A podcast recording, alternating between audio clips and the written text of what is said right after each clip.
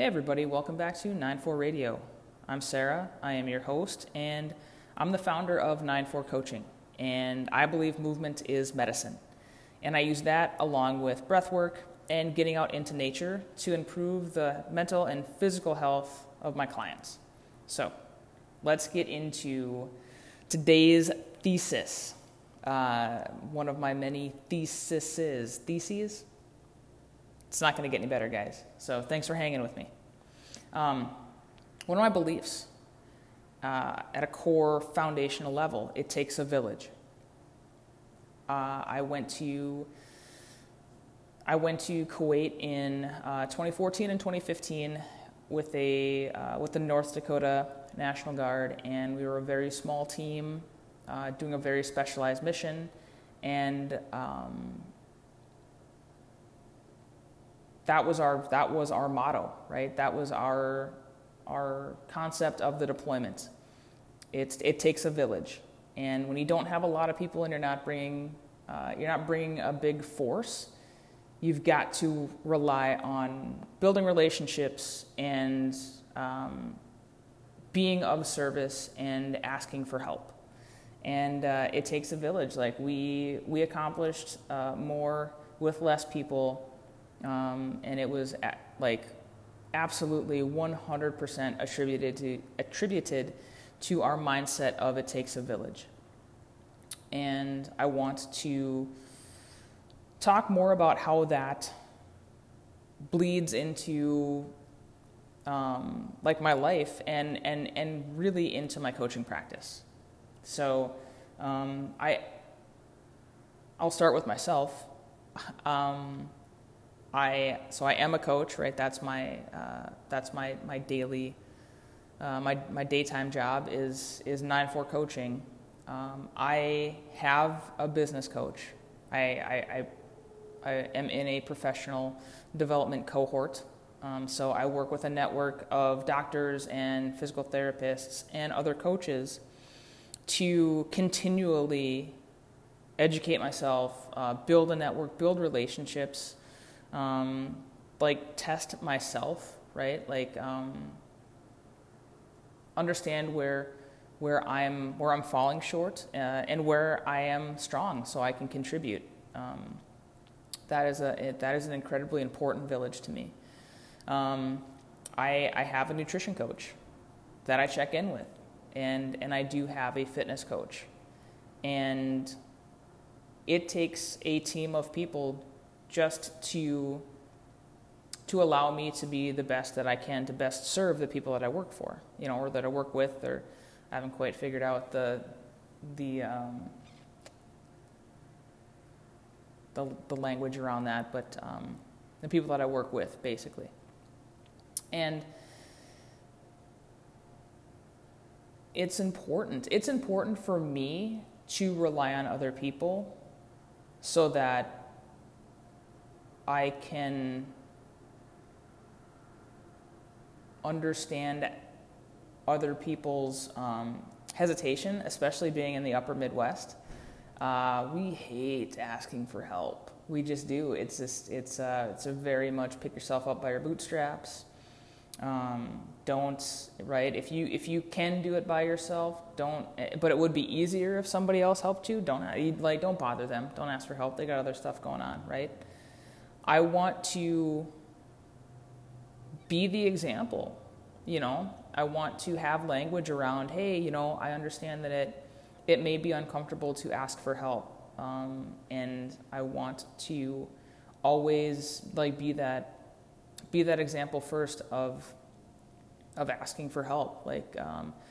I have gone to different counselors and different therapies, and that's part of my mental health. So physical health and well-being, professional health and well-being, and mental health and well-being. I do it because I feel better when I do it, but I also do it because more people should. And so that's where I start with my village. Even professionally, I work with different people. So I work with coaches. In my professional development cohort, I really enjoy shining light on people who are doing the same thing that I'm doing in a different market, in a different, like for a different community, just any, like in general, I love highlighting coaches who are doing what I'm doing and doing it just as well or even better, because that rising tide, you know, lifts all boats, and I love to be a part of that. And it like inspires me to up my game. It inspires me to deliver better service. It inspires me to be a better communicator and to really like be of better service, right? Not just get myself as good as I can by myself in a bubble, because it takes a village. Like, that's just kind of a natural law. There's, you know, the adage that you can go fast by yourself or far with people. And for a long time, I still have tendencies of trying to go fast by myself. And I am constantly reminded that I need to work with people and go far. So that is my... That's my village. In addition to working with coaches, I work with seeking out physical therapists, physical therapy practices, whether they're like in network, out of network, remote, in person with manual techniques. Same thing with massage therapists. I want to highlight and work with people who are bringing a level of craftsmanship to their practice. And I mean, I'm even talking like hairdressers, you know, the place I go to get my hair cut. I've heard if there is a place that does a really good job, you have a very great experience, works with like a specific kind of hair. I have like naturally pretty curly hair, and it's not always easy to